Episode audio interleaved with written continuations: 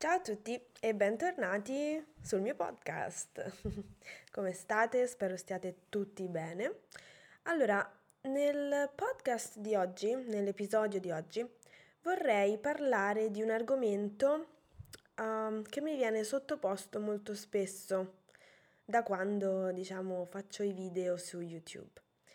Cioè, ci sono molte persone che vogliono imparare velocemente e questo a volte potrebbe essere un problema perché, diciamo, la voglia di imparare troppo velocemente potrebbe rovinare tutto. Ecco, da quando ho iniziato ad insegnare su internet ricevo molte domande riguardo alla lingua italiana, ma la domanda che appunto ricorre più insistentemente è come posso imparare l'italiano velocemente?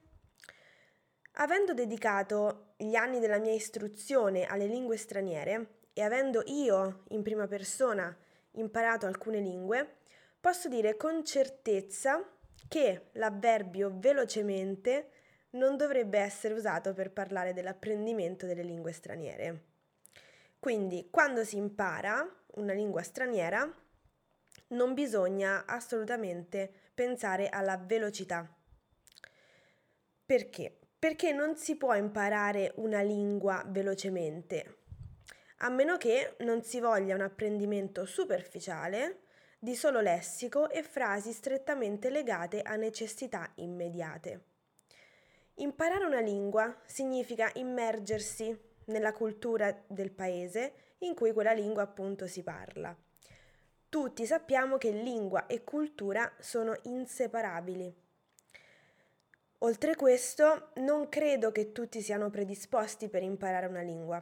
Non voglio essere eh, impopolare a dire una cosa del genere, ma è evidente che ci sono persone più portate per fare alcune cose rispetto ad altre. E questo è un dato di fatto, è diciamo un pensiero obiettivo. C'è appunto chi è più portato per le materie scientifiche e chi ha più affinità con le materie umanistiche. L'apprendimento di una lingua dipende, tra l'altro, dalla persona che appunto vuole imparare la lingua dipende dal suo background culturale e linguistico, dalla sua motivazione ad imparare la lingua, da quanto impegno ci mette e quanto tempo dedica a studiare, ai metodi che usa. E questi sono solamente alcuni esempi. Sono delle variabili che dipendono, che variano appunto da persona a persona.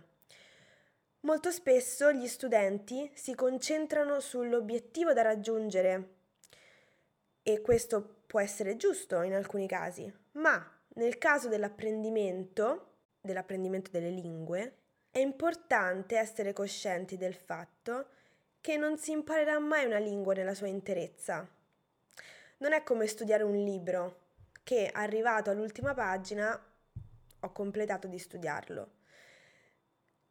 Le lingue sono diverse, le lingue evolvono e noi non staremo mai al passo con loro. Abbiamo bisogno di studiare e aggiornarci costantemente ed è così anche per la nostra lingua madre. Quindi, quando iniziate a studiare l'italiano, come qualsiasi altra lingua, non pensate alla lingua come una scatola chiusa di cui dovete studiare il contenuto, un contenuto finito, perché non è così.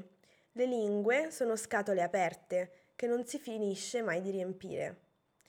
Quindi, per concludere, il mio consiglio è prendetevi il tempo che vi serve perché, come diciamo in italiano, non vi corre dietro nessuno e soprattutto divertitevi mentre imparate.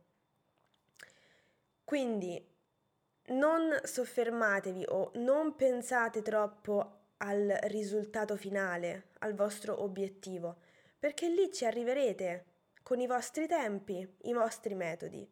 Ci arriverete, non preoccupatevi, ma è molto importante che voi poniate la vostra attenzione sul processo, cioè su come arrivate all'obiettivo, su come raggiungete il risultato finale. È questo il punto. Quindi Per chi mi chiede come faccio ad imparare l'italiano in eh, due settimane, la mia risposta è non potete farlo.